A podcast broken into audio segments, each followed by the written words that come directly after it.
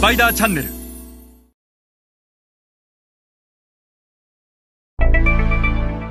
皆さんこんにちは、スパイダーの森部です。今日は商品を並べることと商品を選んでもらうことの違いについてお話をします。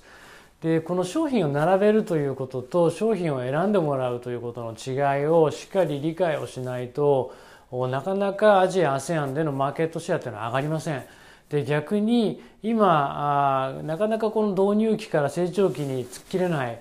シェアが上がっていかないという企業さんは、 FMCG の企業さんはおそらくこの商品を並べるということと商品を選んでもらうということの違いがうまく理解し対処できてないんじゃないかなと、こんなふうに思います。今日は商品を並べることと商品を選んでもらうことの違いについて一緒に学んでいきましょう。後ろの図は、アジア ASEAN アジア新興国で FMCG メーカーが商品を流通させてマーケットシェアを上げて利益を拡大させていく中で必要になる2つの大きなステップでございます。で、この2つのステップなんですが、まず1つ目のステップというのは商品を並べること。店に商品が並んでないものは消費者は買えません。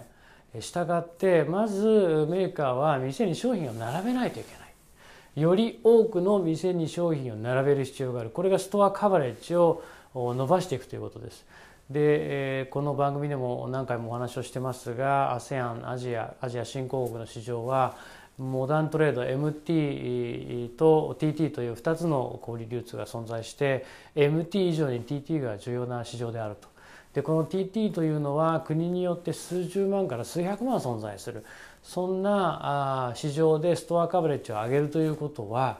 いかに販売チャンネルを強化をしていかないといけないか、いかに多くのディストリビューターを活用しなきゃいけないかということが言えます。で、このストアカバレッジを上げていくということが商品を並べることで、これ自体はもうチャネル A の戦略投資なんですよね。チャネル A の戦略的投資がステップ1で、この並べた商品を選んでもらうということは全くこのステップ1で行ったチャンネルへの投資とは別次元の話。商品を選んでもらうっていうのは、いわゆるストアに並べましたと。で、並ぶ場所っていうのはガムならガムで他の競合の商品と同じ場所に並ぶんです。ドン・キホーテでもない限りガムはガム置き場にしか並ばないし、チョコはチョコ置き場にしか並ばない。洗剤は洗剤置き場に並ぶし、レーンが全然違うわけですよね。そうすると並んだ瞬間、競合の商品といわゆる同じところにさらされるわけですよね。で、そこに消費者が歩いてやってきて、御社の商品を選ぶのか他社の商品を選ぶのかというのがこのステップ2の行為で、このインストアマーケットシェアというのは前にもご説明しましたけども、いかにその店舗でのシェアを上げていくか。例えば1店舗の売り上げが100万だった時に、そのいかに100万円に近い数字を売り上げるかって、そういうことを言ってるんではなくて、さっき言ったように商品のカテゴリーによって決まってきますから、ガムならガム、100万円のうちの5万円がガムなんだったら、もうこの5万円のうちの何万円取れるかっていうことがインストアマーケットシェアで、いきなり5万円売れてるガムが50万円売れるってことは起こりえませんので、いかに5万円のうちのたくさんの3万4万取っていくかっていうことをインストアマーケットシェアを高めていくと。で、この行為っていうのは、や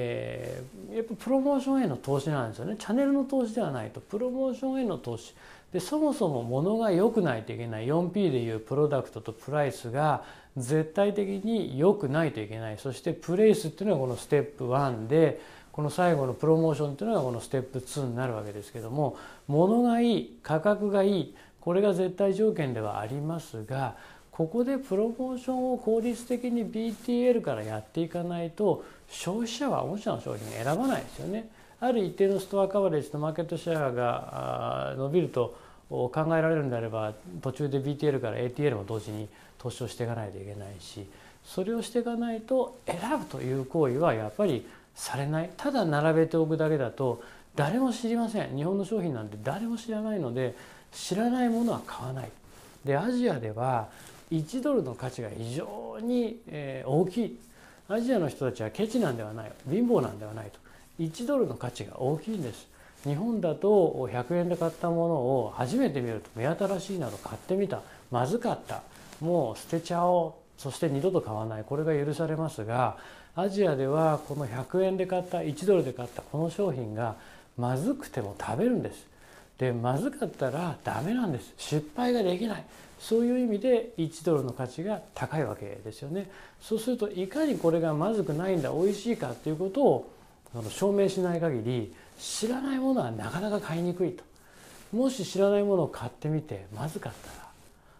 たら1ドルが無駄になってしまう。そんなリスクを背負うんであれば、もう分かっている商品を手に取るっていうのがアジア ASEAN の中間層なので、